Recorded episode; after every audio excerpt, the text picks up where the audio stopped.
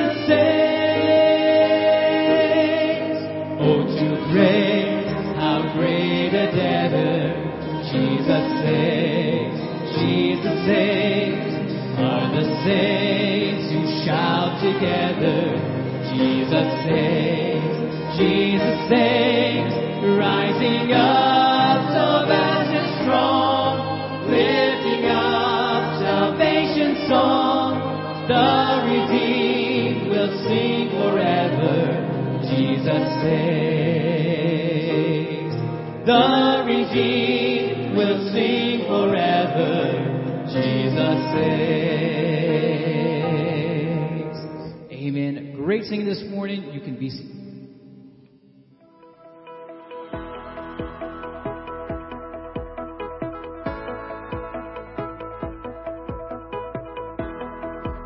Good morning and welcome to First Baptist Church of Wixom.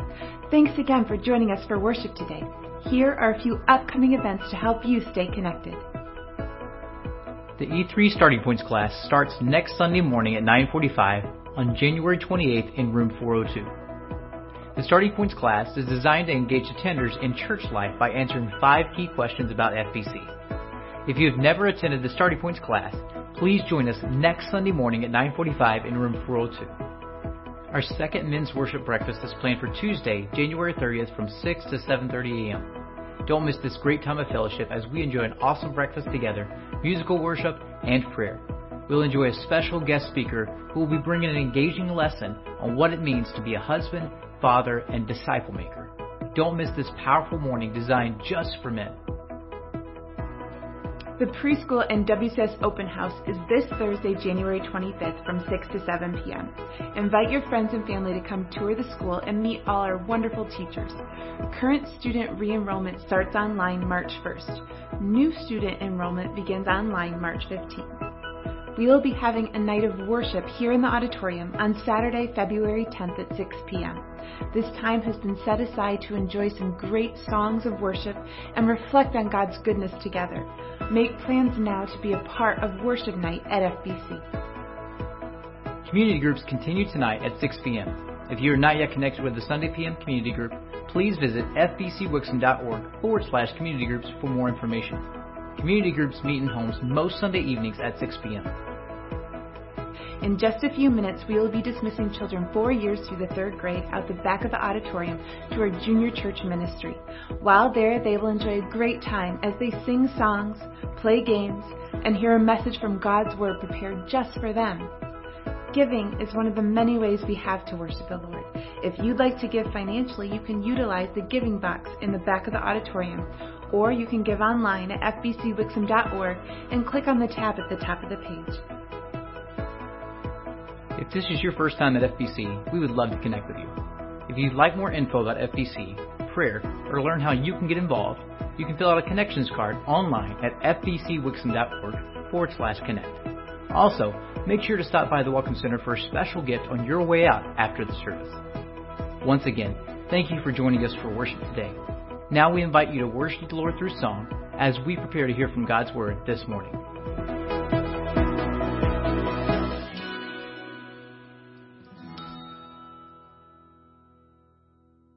Welcome, everybody. Thanks for joining us here today. We're so glad that you're here, and we're so thankful that we're going to have an opportunity to worship God and study Him this morning. Uh, real quickly, I do want to extend a word of congratulations to the Haddixes. They welcomed the newest member of our church, Harper Haddix, last Sunday. So if you see them today, uh, give them some congratulations. We're so thankful for that. There is a slight change to community groups tonight. We are having community groups, but I don't know if you know this or not, but there is a Lions game this afternoon.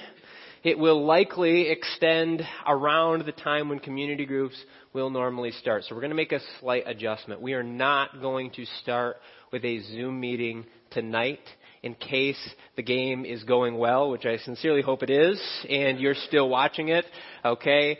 please do gather as a community group, finish watching the game together, and then leaders jump into the questions. So we're still having community group. We still want to discuss the message, but at the same time, we do want to allow everyone to, I hope, enjoy the end of the game. So Still community group at 6. Please still come. If you're not connected to a community group, come see me or any of the leaders. We'll get you connected. We are having it tonight, but we're also going to watch the Lions. Okay. Finally, you saw on the video Jeremy talking about starting points. In fact, we're going to have a video in just a moment that talks about what starting points is and why it's so important. If you've never been to starting points before, it's so important. And this is for people who are new to our church, or if you've never actually been to starting points, it's for you as well. This is where you're really going to get to know what our church is all about and it's where you're going to be able to start connecting with people at our church. Connecting at church with fellow Christians is so important. That's what Starting Points is about. You get to connect with Pastor Brad, but you also get to connect with all the people who are also new here at FBC and are starting their journey here with us. So I really want to encourage you to go to Starting Points. We have this video uh, to ta- tell you about it this morning.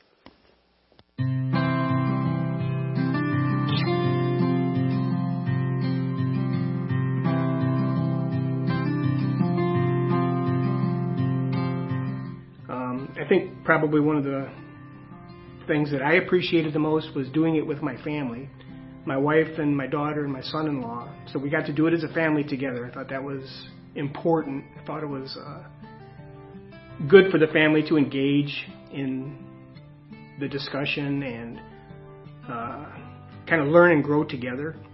When the Starting Points class was offered, we jumped right in. The class started in September, and as soon as it started, we realized that all of our questions that we have are answered. Questions from theology to doctrinal positions, even to the history of the church, which I found very interesting because it has a legacy of over 180 years, which I found fascinating.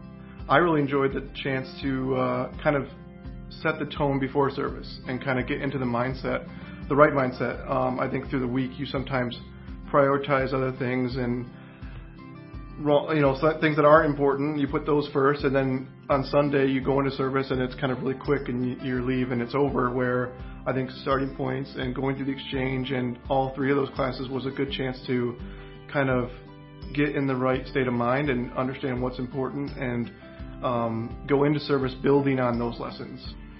So not only with the starting points class e3 has connected us through many different avenues of service and worship here our son is very involved in the youth group, Uh, we have joined a community group since last January, and we have made a lot of friends that way. We also got to develop and cultivate a relationship a little bit closer with Pastor Brad. Uh, love his teaching style. And the thing that I really like about the series is coming to a reality of, of how blessed we are as a church to have Pastor Brad and Holden. They're such wonderful teachers of the Word. We were interested and started to get more involved and volunteering more, and um, we also wanted to be baptized.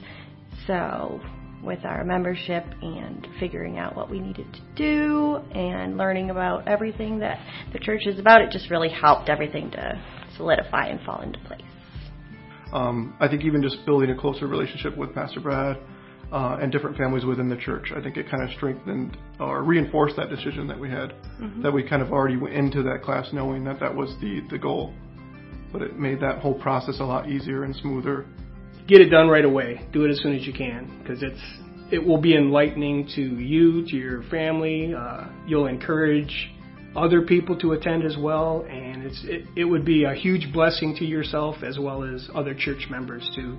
If you're say you've, you've been here for years, you've been a member for years, and you haven't done the E3 class, I also recommend it just because it's always nice to go back to the basics and um, hear everything from the beginning again if you are already involved in discipleship um, and you're leading discipleship, I think it's always beneficial to go back to the beginning and do a good refresh just so that you can lead well and meet someone where they're at if they're new to Christianity. Um, so not only is it a good foundation for what's truly important that uh, service builds on, but also it's a way of um, taking some of the lessons we've learned in there and kind of taking it outside of the E3 class and outside of service and through our discipleship interactions and into community groups, and it's kind of just all kind of ties together. If you've been visiting First Baptist Church for a while and you're considering it as your church home, I would say give the Starting Points class a try. We did it, and the first time that we were there, all of our questions were answered. It's pretty easy after that, and once you start talking to people and getting to know people here in the halls or at choir or before the service, you're going to find there's a lot of really nice, wonderful people here, and it makes your experience a lot easier. Whether you are new to First Baptist Church or you've been coming for a while and you'd like to know more about the church, the Starting Points class is for you. This class is designed to engage attenders in church life by answering five key questions about First Baptist. What is the story of First Baptist Church of Wixom? What does First Baptist teach? How is First Baptist structured? How is it funded? And how can I get more involved in FBC? If you've never attended the Starting Points class, you're encouraged to attend starting on January 28th. If you have any questions, please see me or Johnny Martin after the morning worship gathering today.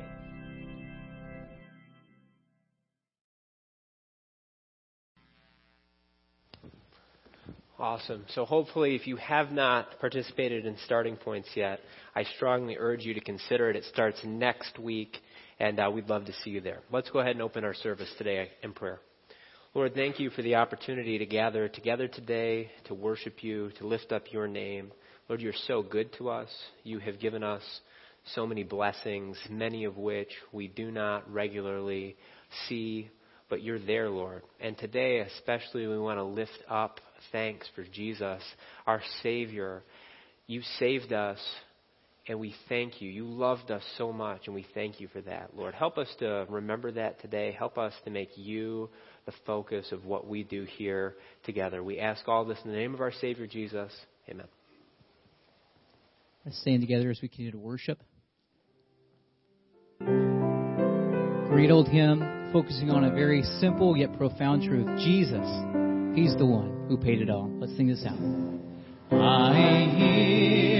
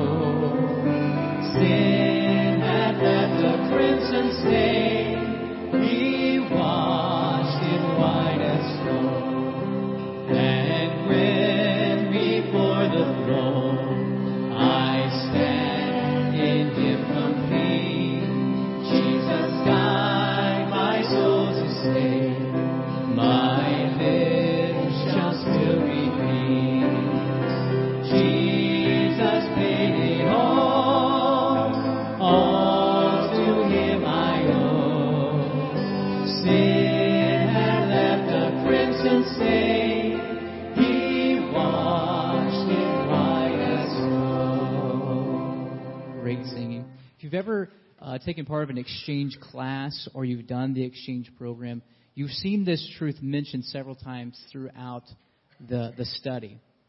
And it's this idea, it's in the name, of a great exchange that's taken place, right? It's the fact that you and I have nothing to offer. We just have our old sinful rags. We're imperfect people.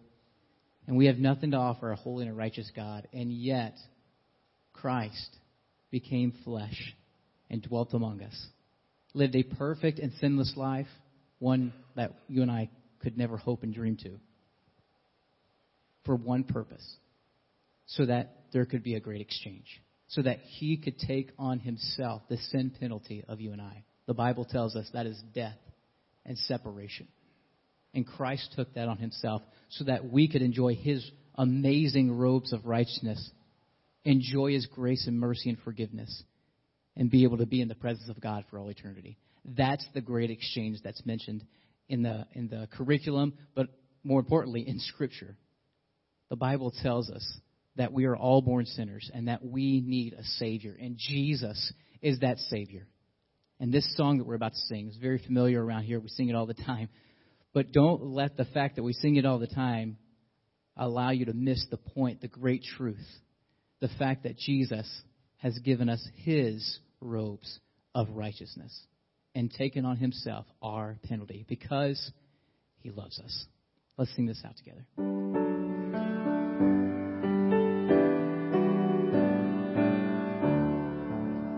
His robes for mine, oh wonderful exchange. Clothed in my sin, Christ suffered neath God's rage. Draped in His righteousness,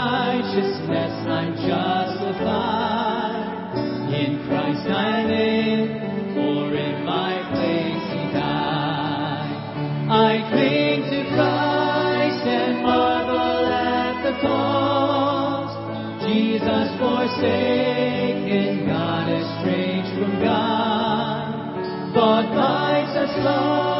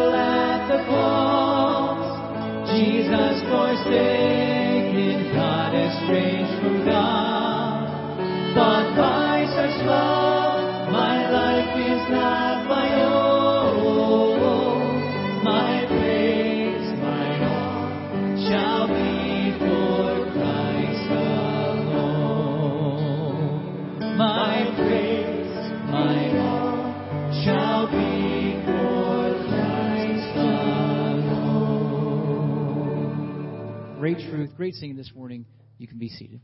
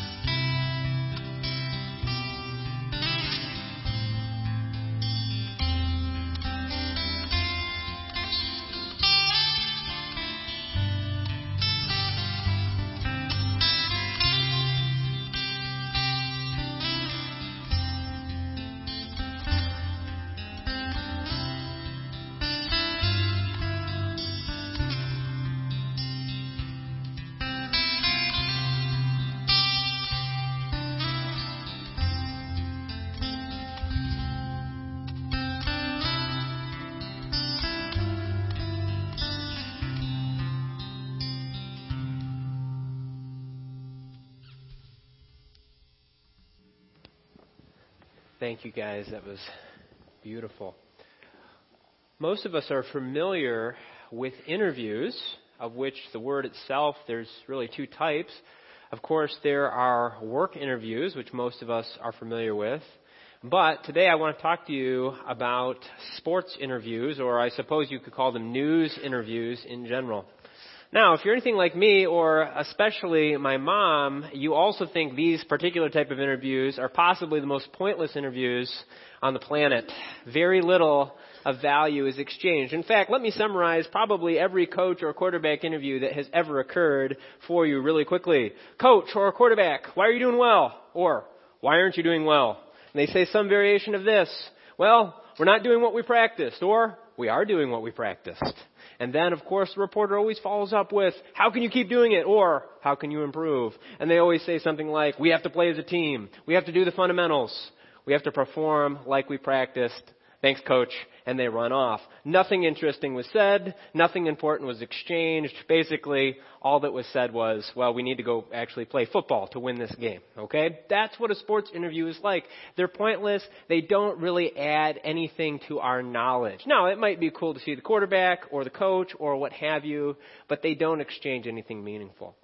Now, I want to start with that illustration because today we are going to talk about the complete opposite of that. Today we're going to talk about possibly the most important and most valuable interview that was ever conducted ever. And it's the interview between Nicodemus and Jesus that is found in John chapter 3. Unlike a sports on field interview, this interview is going to exchange the most important information that any of us have ever heard. It is the very core of the gospel, and there is nothing more important than what Jesus has to say to Nicodemus. So that's where we're going today. That's what we want to talk about and understand this morning. Let's go ahead and open in prayer, and we'll dig into our passage. Lord, help us today as we consider your response to Nicodemus. Help us to understand it. Help us to understand what it means to be born again, to be born of the Spirit, and help us to understand that you loved us and that you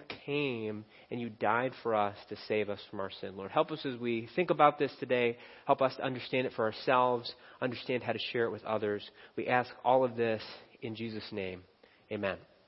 Now, this morning, I actually want to begin a little bit before John 3. This is actually one of the areas where I think the chapter divisions in our Bible uh, hold us back just a little bit. Because really, the last three verses of John chapter 2 are talking about the very events of John chapter 3. They're connected, they're related. We really don't have as good of a background on Nicodemus as we could have if we don't read the last three verses of John chapter 2. So that's where we're going to start this morning. This is what John chapter 2, verse 23 through John 3, verse 1 says. Now, when he, Jesus, was in Jerusalem at the Passover and the feast day, many believed in his name when they saw the miracles which he did. But Jesus did not commit or trust himself unto them because he knew all men, and needed not that any should testify of man, for he knew what was in man. There was a man of the Pharisees named Nicodemus, a ruler of the Jews. Now, let me give you a little bit of historical background here to get us to this point from Pastor's message last week. Remember, Pastor preached last week about Jesus' first miracle, which occurred at the city of Cana, a city in Galilee, just a few miles from Jesus' hometown, about five miles um, in Galilee. Now it says after those events that Jesus moved to Capernaum, a city on the Sea of Galilee. And in fact, we're going to spend lots of time with Jesus in the vicinity of Capernaum because he spends a lot of his ministry there, but not in this particular passage. So put a pin in that. If you're curious about Capernaum, Jesus is going back there, and Pastor will talk about that certainly. But instead, Jesus today leaves Capernaum and he journeys to the south to Jerusalem. In fact, Jesus repeats this pattern of going south to Jerusalem multiple times during his ministry. The reason for this is because in order to be a correctly practicing Jew at this time, you had to celebrate three feasts in Jerusalem Passover, Pentecost, and the Feast of Booths. And many times Jesus, following this pattern, is going to be in Jerusalem and he's going to have some of his most important conversations and some of the most important events of his life are going to occur in Jerusalem where he has gone for the purpose of the Passover, at least the purpose as far as following the law is concerned. Jesus obviously has other objectives to accomplish as well. But if you wonder why is Jesus uh, in Jerusalem every once in a while, this is why. He's coming to celebrate the feast. Specifically, today in John chapter 2 and 3, he is here to celebrate the Passover. Now, while Jesus was in Jerusalem for the Passover, he is preaching and he is performing miracles according to chapter 2. This is why it's important to read those last three verses. And as a result of his preaching and of his miracles, the Bible says this, that they believed in his name. Now, at first blush, this comment that they believed in his name sounds good. If we just were to take that out and just consider that, that's good. Believing in Jesus' name is what you need to do. But Jesus himself has commentary on this. Jesus says literally that he did not commit himself or trust himself to them. In other words, Jesus does not take their belief as legitimate because the problem is that while they believed that Jesus was someone and he was doing something, they didn't actually understand who Jesus really was and what he was really there to do. At best, they thought Jesus was from God and had a good message. But the reality was that Jesus was God and he had the only message. Now, this is important because Nicodemus in chapter 3 really represents this viewpoint. The words that Nicodemus says and the ideas that Nicodemus brings are really the same questions that all of the people described in chapter 2 might have asked if they had an opportunity to have an interview or a conversation with Jesus. And so it's crucial that we understand this. That people were believing that Jesus was somebody, that he had something to say, but they weren't getting who he really was, nor were they getting what he was really saying. And so Nicodemus is going to come and he's going to talk to Jesus. This brings us to the actual passage proper. Starting in verse 2, we are going to read a section, we'll explain it, and we'll work through the passage all the way to, of course, John 3.16, uh, perhaps the most famous verse in the entire Bible. But starting in verse 2 of chapter 3, let's go ahead and read the first exchange between Nicodemus and Jesus. Nicodemus came to Jesus by night and said unto him, Rabbi, we know that thou art a teacher come from God, for no man can do these miracles that thou dost except God be with him. Jesus answered and said unto him, Verily, verily, I say unto thee, except a man be born again, he cannot see the kingdom of God. Now, this leads us to the first question. What Nicodemus is asking, not, he doesn't say this explicitly, but based on Jesus' response, we can understand that Nicodemus is asking, what is the Messiah's message? Jesus, you seem to have answers from God. What is God telling us? This is what Nicodemus is asking. Now, Nicodemus actually, I think, gets a pretty bad reputation from this passage that I actually don't think he deserves. Uh, Nicodemus here is not a person that we should look down on in this passage, but actually, I think there's a lot of commendable character qualities about Nicodemus. He's not really a weak figure or a fearful, figure, although perhaps coming at night might indicate that. But really, he's asking good questions. The problem is, is that he doesn't know the entire truth. So let's not look down at Nicodemus in this passage, but let's rather learn from him. These are the types of questions that someone who is experiencing Jesus' message, who's hearing Jesus' message, might have. That's who Nicodemus really represents here. He's not a fool, but he's someone who is seeking the truth. Despite the fact that he's seeking the truth, he definitely doesn't get it yet. For example, in verse 2, he says, We know you are from God.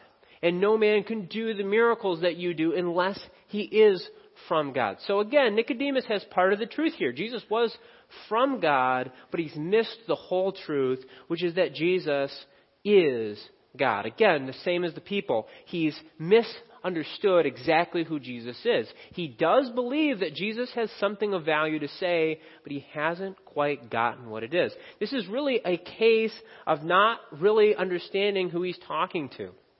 To give you an illustration, this is kind of like a mistaken identity. Uh, a friend and I went to a men's conference a few months back, and we had a really good time, and we got there, and we were eating food, which is, you know, the first priority at most men's conferences. We were having a good time, and we were joined by someone that neither one of us knew, and we started a conversation with him. Now, I knew something about this person that joined us that my friend did not. That was that he was our speaker for the weekend because I had looked in the brochure, but my friend didn't. And my friend had a great conversation with this guy. They learned a lot about each other, but finally my friend explained why he had come to this, this weekend and all the things that he was planning to get out of it. And he asked the speaker, what are you hoping to get out of this weekend? Why are you here? And the speaker kind of chuckles and he kind of replies bashfully, well, I'm here to speak. I'm the speaker. That's who I am. And my friend, you know, laughed. And again, their conversation went on from there. But this is kind of what Nicodemus is doing. He's saying, Jesus, you've got this very interesting message. Tell me more about it. Jesus says, no, no, no. I am the message. I'm God. I'm here to save everyone from their sins. So he's misunderstood who Jesus is. And that's really the core of his problem. Now, Jesus, when he responds in verse 3 at first blush, kind of responds in a way that is confusing. Rather than reference anything that Nicodemus just said, Jesus says this Except a man be born again, he cannot see the kingdom of God. Now, Jesus here is cutting through uh, the niceties. He's cutting through perhaps some other questions that Nicodemus may have had, and he's getting right to the real problem. What is the Messiah's message? Here's the Messiah's message that in order to see the kingdom of God, you have to be born again. Now, this little phrase, at least on its own, is perhaps confusing. You have to, for a moment, remember that you know how this passage ends. Nicodemus, of course, didn't know this yet.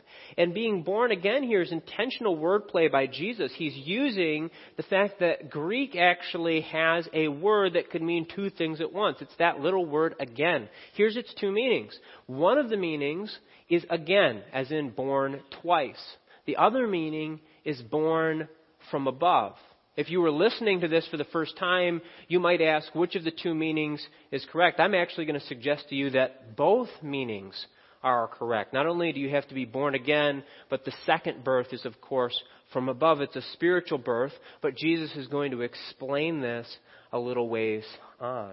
Additionally, Jesus referenced the kingdom of God. Now, we don't have time today to really dig into what the kingdom of God is in its detail. The reason for that is because Jesus himself defines what the kingdom of God is in great detail in other places in the gospel. So we'll wait to really dig into this concept until Jesus does himself. But no, in general, when Jesus is talking about the kingdom of God, he is talking about a restored relationship between man and God, a perfect fellowship, eternal life that's what Jesus is talking about. When the Jewish population was talking about the kingdom of God, they were envisioning a real physical uh, kingdom, a restoration of the Davidic monarchy. So, if you're Nicodemus, what you have just heard is that in order to enter the Davidic kingdom that the Messiah is going to bring about, you have to be born again or from above. Unsurprisingly, Nicodemus doesn't know what this means. What does it mean that you must be born again to enter into the kingdom? This is going to lead to Nicodemus' second question for clarification. The story continues in verse 4. Nicodemus saith unto him, How can a man be born when he is old? Can he enter the second time into his mother's womb and be born? Jesus answered, Verily, verily, I say unto thee, except a man be born of water and of the Spirit, he cannot enter into the kingdom of God. That which is born of the flesh is flesh, and that which is born of the Spirit is spirit. Now, I want to point out here that Nicodemus is not being dumb. He's not being intentionally dumb here. Uh, oftentimes, that's what we go with in this. You know, Nicodemus is suggesting somehow some kind of physical reentry and re-exit. Okay, that's ridiculous. Nicodemus knows this is ridiculous. In fact, Greek has this marker that basically tells us that, hey, I think this is impossible. Actually, what Nicodemus is saying in verse 4 is, okay, Jesus, I'm trying to understand what you said. Clearly, what you are not saying is man must be physically born again. That's impossible. So, Jesus, if that's impossible, what are you saying? That's what Nicodemus is asking. This is a legitimate question. He's trying to understand what Jesus is saying. He's trying to ask, Jesus, what's the method? How do I actually become born again? How does this work? Now, the reason this would have been really important to Nicodemus is because Nicodemus, as we'll talk about in a moment, is a Pharisee. He is a teacher of the law. The exact mechanics of the law are really important to him. In fact, the Pharisees, of all of the religious leaders of Israel, are the most dedicated to following the Old Testament practices. And so, for the Pharisees especially, the physical birth into the ethnic community of Judaism was really important. Jesus has almost immediately challenged one of Nicodemus' most closely held beliefs. He believed that being born as a Jew was the most essential part of being part of the kingdom of God. Jesus says it's not your physical birth that matters, but rather your spiritual birth that matters when it comes to being part of the kingdom of God. The law is not what's going to save you, as it turns out, but faith in Jesus Christ. Now, Jesus redefines here what actually is required to be part of the kingdom of God. Because it turns out that devotion to the law can't save anyone. Because it turns out that following the law perfectly is impossible for everyone except one person, Jesus Christ. The Pharisees couldn't do it. We certainly can't follow the law perfectly. We can't save ourselves with the law or come anywhere even close. But Jesus can. And Jesus, by doing so, is going to provide a different way, the only way into the kingdom of God, and that's to be born of the Spirit. Now, Jesus does say something unusual here. He says, not only do you need to be born of water, but you must be born of the Spirit. We'll talk about being born of the Spirit second. That's actually the easier part to understand here. There's actually some questions about what Jesus means by being born of water here. I'll give you a few ideas, but it's not as important as the second part. Some people suggest to be born of water means you must be physically born. This is, of course, logically true. In order to be saved, you have to be born. That makes sense. Some people suggest that this means that you must repent, referencing the baptism of John the Baptist. John the Baptist, when he baptized, was not baptizing for the same reason we do. We are baptized to symbolize Jesus dying for our sins, rising again, that's why we are baptized. We're publicly proclaiming and associating ourselves with Jesus. Since Jesus hadn't died yet, the baptism of John did not relate to that. Instead, it actually represented a washing of saying, I have sinned. I no longer want to sin. I want to commit to following in the right way. Perhaps that's what the baptism of water means. We might be seeing a early form of Romans 10:9 that if thou shalt confess with thy mouth the Lord Jesus, and shalt believe in thine heart that God hath raised him from the dead, thou shalt be saved. Maybe this is what Jesus is referring to. The final possibility is that born of water and born of spirit are actually two different ways to say the same thing. And in fact, in Scripture, water is a very common illustration of what the Spirit is like. But regardless, what really matters, what Jesus is really driving here, is this birth by the Spirit or being born of the Spirit. That's what really matters here, and this is what we want to understand. Jesus is denying that physical birth has anything to do with your ability to enter the kingdom of God, but your spiritual birth has everything to do with your entrance into the kingdom of God. Now, Jesus continues, and we won't read it for sake of time, and he explains to Nicodemus that, look, Nicodemus, there's things like the wind that are invisible and yet still have power and still act. The spiritual world is the same way, and what you must have to be saved is a spiritual renewal. That's what the Messiah's method is. How is he going to bring about people into the kingdom of God? He's going to do so by having them be born again by the Spirit. Being born again requires a spiritual change. However, Nicodemus doesn't know what this means. And again, if we assume or we forget that we know the rest of the passage, we might be a little lost here Okay, Jesus, so we must be born again. We must be born of the Spirit. But how do we do this? What does this mean, Jesus? How can we, in fact, be a part of the kingdom of God? Well, Jesus is going to continue. Nicodemus asks his third and final question, although it's not the final, really, section of the passage. This is what Nicodemus says in verse 9. Nicodemus answered and said unto him, How can these things be? Jesus, what do you mean? Jesus answered and said unto him, Art thou a master of Israel or a teacher of Israel and knowest not these things? Continuing in verses 14 and 15. And as Moses lifted up the serpent in the wilderness, even so must the Son of Man be lifted up, that whatso or whosoever believeth in him should not perish, but have eternal life. Now Nicodemus here is just admitting, Jesus, I don't understand. I need clarification. What do you mean?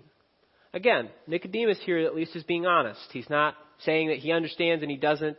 He's not suggesting his own interpretation here. He's saying, Jesus, I don't get it. Please explain it to me.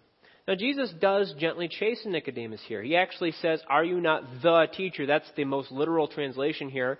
This implies, by the way, that Nicodemus was not just a Pharisee, but he was actually a renowned um, teaching Pharisee, perhaps a public lecturer on the Bible. And yet Jesus says, How can you not understand this, Nicodemus? It's not just me that's saying these things, but even the Old Testament points to this. If you're curious what Jesus is talking about, he's talking about Ezekiel 36, verses 25 through 28. Just briefly, the opening of this passage that Jesus is referencing says this Then I will sprinkle clean water upon you, and ye shall be clean, talking about clearing away sin and a spiritual new life. So Jesus is saying, look, Nicodemus, I'm talking about what the Old Testament said. I'm talking about the things that I have seen in heaven because people from earth can't understand these things. It requires someone who's seen God. That's me. But let me illustrate it for you, Nicodemus. If you don't understand how any of this works, let me give you a historical illustration that I know you're familiar with. Because, of course, the Pharisees are really dedicated to the law, so they would have known this story. Jesus turns our attention to a story from Numbers chapter 21, verses 4 through 9. But you're probably familiar with this. This is the famous story where the Jews rebel against God.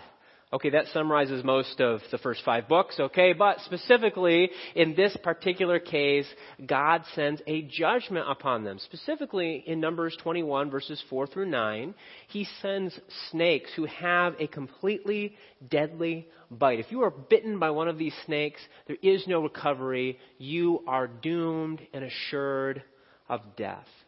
But, God provides, based on Moses' begging for the Israelites, a solution. The solution is a brass or a bronze serpent that Moses lifts up in the middle of the camp. And if you look towards it, which, by the way, there's some really awesome imagery here, the glory of God, the pillar of smoke or flame is sitting right above this point because it's at the center of the camp. If you look towards the serpent, if you look towards God, you will be saved from the bite of these snakes. You will have salvation.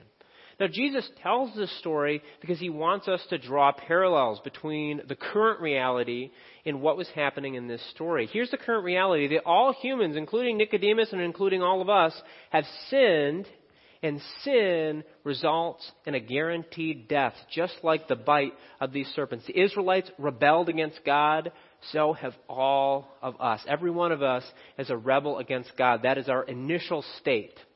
Romans 3:23 says, "For all have sinned and come short of the glory of God."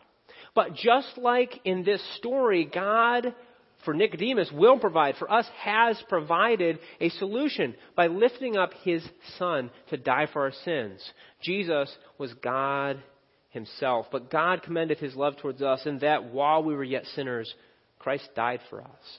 And now, by looking to Jesus, believing He was who He says He was, by turning from our sins and following Jesus, we can be saved. Again, this is Romans 10:9 that if thou shalt confess with thy mouth the Lord Jesus and shalt believe in thine heart that God hath raised him from the dead, thou shalt be saved. In other words, Jesus is saying this that you Nicodemus can't do anything to save yourself. You can't follow the law you're like the Israelites, rebelled against God, and destruction is your future. But by believing in me, Nicodemus, the Son of God, God Himself, you can be saved. That's it. Look at me. Look at me and believe, and you will be saved from your sins. Try to work it out yourself, and you will die, Nicodemus. That's the difference between what you have been doing and being born again. That brings us finally to the last section. By the way, what did the Messiah mean? Being born again saves you from death and enables a relationship with God. But it brings us to the final thing. It's not a question that Nicodemus asks. In fact, most likely, this last section is kind of separate, as in Jesus is speaking this directly to Nicodemus or perhaps to his followers. This is Jesus speaking truth, not necessarily answering a question. But we could ask a question why did the Messiah come?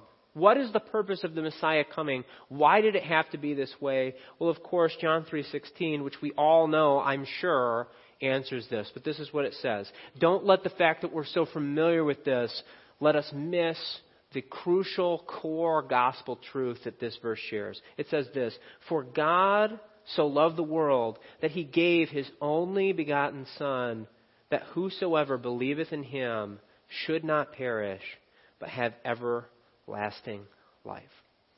In this, Jesus is describing the entire purpose of the Bible and the mechanics of how the gospel works and the outcome of the gospel as well. It's answering the why, the how, and the what questions that all of us could have. God so loved the world. He loved the world so much more than any person has ever loved. His love is universal. It's for all of us.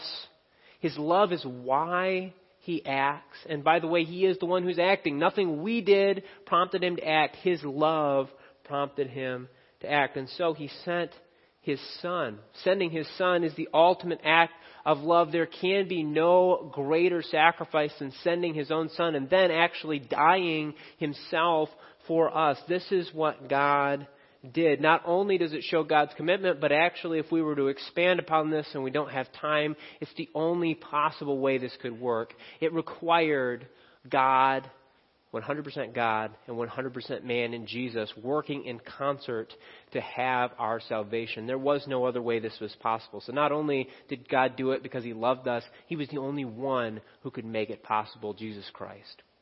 And what? By doing this, by dying for us, he has made it possible for us not to perish, but have everlasting life, eternally restored relationship with God. Now, the next few verses actually describe the reality that John 3:16 is dealing with. So we have some descriptive verses. One of the questions perhaps that Nicodemus might have had if he was still asking questions here is wait a second, Lord, is everyone already condemned? Is the Messiah coming to condemn the world or are they already condemned? The answer in verse 17 through 19 is that the world is already condemned. The Jews apparently thought the Messiah would come and he would judge everyone. He'd look at their adherence to the law and their desire to do good and he would make a decision. No, the unfortunate reality is that every single person who ever lived has rebelled against God, with of course the exception of Jesus. And as a result, we're already condemned. There's no future test. We've already all failed. The answer for all of us, the result we deserve is death. So Jesus didn't come to condemn anybody. We already condemned ourselves. We already accomplished that. Our future, our fate is death. What Jesus has done is he's come to shine a light that says you can be saved. Where you currently are, you're in darkness and you're headed towards death, but I'm offering you, if you look towards me, again, just like the illustration from the Old Testament, if you look towards me, if you believe in me, then you can be saved from what you already deserve. Unfortunately, verses 20 and 21 tell us a sad reality. That was true of Nicodemus' generation, and it's true of our generation as well, because it's true of all humans. And that is, even though Jesus is shining the light, it turns out that most people, in fact, we as well, prefer darkness over light. It's only through Jesus and the Holy Spirit and the love of God pouring out that we ever have a chance. Again, tying back to God's love in John 3:16. So why did the Messiah come when he did? Because God loved us and he wants to save us from our sins. So let's dig into application. What do we do with this? On one hand, you might say it doesn't feel like there's a lot of application to this text if I'm already saved. Of course, if you're not saved, this is the passage that you need to study, that you need to contemplate. God loves you so much that He sent Jesus to die for you. Jesus rose from the dead to prove He was in fact God Himself and a sinless man. If you put your faith and trust in Him, He will save you. That's an awesome application. But maybe you're sitting here and saying, okay, I believe I am saved what does this passage have to do with me? Well, can I encourage you that this passage, John 3:16, even though it's so well known, is well known for a reason because it's the core of the gospel. We have to understand John 3:16. We have to understand why it is that Jesus came, what it is that Jesus did, and why putting faith and trust in him is so crucially important. If you are saved this morning, I encourage you to contemplate this passage and to share it. It's an application that perhaps is true of all passages of scripture that talk about salvation, but none more so than this. John 3:16 is the core idea. If there's nothing else that you know about the gospel, John 3:16 is the thing to know. So let me encourage you, share John 3:16 with the people in your life, the people that you're developing redemptive relationships with. Share these truths this week about John 3:16. Let me illustrate it to conclude with a historical example, because you know I can't get out of here without a historical example. John 3:16 is the core idea. It's the most important thing to understand, and if we miss it, we've missed the point. Let me give you a famous example of someone who missed the point. It actually occurred at a battle that you're probably familiar with. That is the Battle of Gettysburg. This is the most famous battle of the Civil War. Many people consider it the most important battle of the war, but ironically, it shouldn't have been. In fact, the Battle of Gettysburg probably should have been a minor skirmish that wouldn't be known by anybody but really, really intense Civil War nerds. So I'd still probably know about it. But the reality is that most of us shouldn't know about this battle, except someone lost focus on what the core idea was. You see, the Confederacy could never conquer the North. This was never a possibility. No Confederate general or Confederate politician ever considered conquering the North and capturing the North a possibility. It was completely unfeasible. Could not be done. The core idea of the Gettysburg campaign was not to capture anything. It was to steal resources, to cause panic, and to win the war the only way the Confederacy could by forcing the Union or by scaring the Union into giving up. That's what the Confederacy needed to accomplish. It needed to demoralize the North and get them to give up. It couldn't capture the North. Everyone knew that. In fact, General James Longstreet, who's on the bottom of the slide, he actually understood this. After the first day of fighting at Gettysburg, he told General Lee on the top, General Lee, we've accomplished our goal. We have demoralized the North. We've won a skirmish. We've sent the North packing a few miles down to Cemetery Ridge. Let's get out of here. We've accomplished our core goal. We've done what we needed to do. This was another embarrassment for the North. Let's retreat to the South with our army intact. But General Lee thought he could win the battle. He forgot for a moment what the point of the entire campaign was. He saw an opportunity to defeat a Union army, and so he attempted to take that opportunity. And in doing so, he failed. In fact, by the third day of Gettysburg, one of the most infamous moments of the Civil War that resulted in 9,000 dead Confederates in Pickett's charge occurred, and General Lee lost the battle. Any good that would have been accomplished for the Confederacy by escaping on day one completely wiped away because General Lee forgot why he was there. He was there to sow discouragement in the North. He wasn't there to fight a battle. And by fighting a major battle and losing, he actually damaged the Confederacy. And really, many consider this the beginning of the end. The Confederacy slumped until it was finally defeated. Now, let me parallel this to what Nicodemus and Jesus were talking about. The Jewish religious community that Nicodemus represents had missed the core point. They were following the rules, they were doing the law, but they had missed the point, which was a restored relationship with God. That's the entire purpose of the law. It was supposed to bring Israel into fellowship with God. The reality was, though, that it couldn't do that. And a careful study of the Old Testament makes this clear. There always had to be a solution, and that solution was the Messiah. And now the Messiah was there, and he was shining the light and he was saying this the core idea, what you must do is repent, believe, and obey what I'm saying.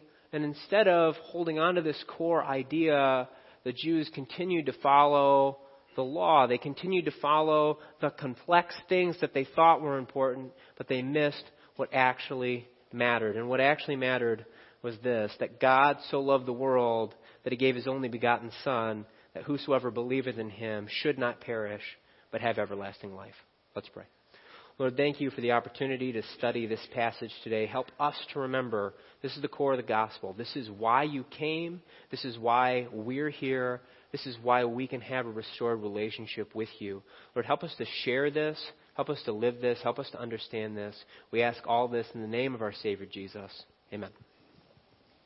Let's stand and sing out as we close today with a great truth, as we were reminded this morning, is that we have hope, and it's in the name of Jesus.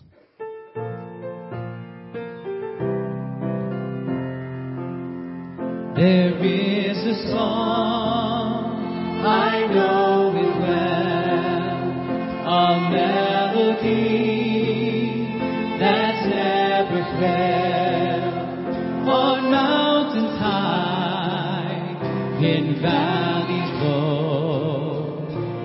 soul will rest, my confidence in you alone. Hope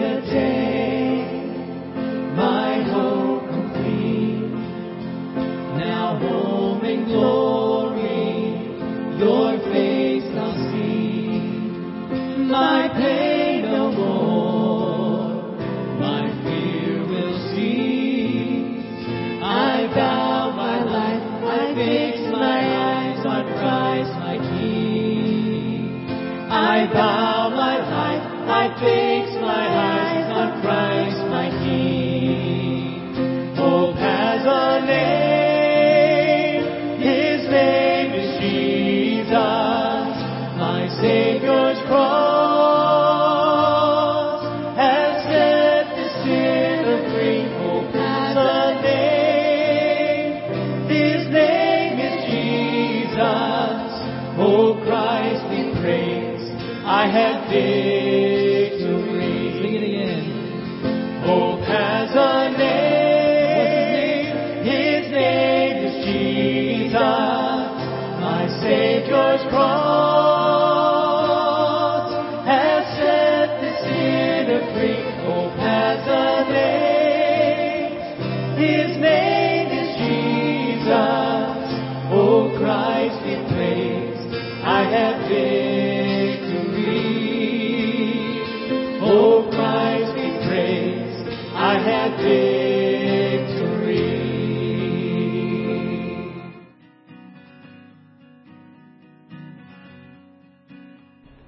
Most important thing our church can communicate with you is the gospel message. The word gospel means good news. The trouble with most good news is that it isn't really good until you see it relative to bad news. The discovery of a new cure isn't all that helpful unless you or a loved one has the disease that it cures. In the same way, the good news of Jesus is good when it is understood in relation to the bad news of our own sin. We are all sinners. That's the disease we are all born with. And Jesus is the cure. The good news that everyone can live forever with God in heaven, not because of anything we can do, but because of what Jesus did in our place. Romans 5 8 says, But God demonstrated his love toward us in that while we were still sinners, Christ died for us. The truth that everyone, everywhere, at all times in history needs to hear is that salvation is only possible by putting our faith in Jesus Christ alone. There's no other name under heaven given among men by which we must be saved. Would you put your faith in Jesus Christ today? Would you be willing to pray something like this and mean what you pray from your heart? Dear Lord, I know I'm a sinner and I know I can do nothing to earn forgiveness and make myself right with you. Instead of dying for my own sins, I want to trust Christ and His death on the cross as payment for my sins. I want to repent from doing things my way and make Jesus Christ the Lord of my life. The Bible tells us that those that repent from their sin and believe on the Lord Jesus Christ in this way shall be saved. Would you believe on him today? And if you did trust Christ today, if you did pray a prayer like the one suggested a moment ago and you really meant it, would you let us know? We want to help you grow in your understanding of the good news of Jesus Christ. Maybe you have more questions about putting your faith in Christ, and we have great resources to help you with that. The Exchange Bible Study is a four week study on the character of God that will answer most of your questions about the gospel. We have men and women ready and waiting to go through that with you in person or virtually, depending on your situation.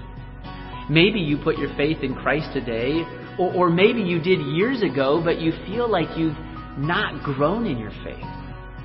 We want to help you with that as well. We have literally hundreds of helpful resources and dozens of believers ready to walk with you through them. Let us know how we can best encourage your journey of faith in Christ using one of the contact methods listed below. Jesus Christ loves you and wants to spend eternity with you. May God bless you as you seek to live your life for His honor and for His glory.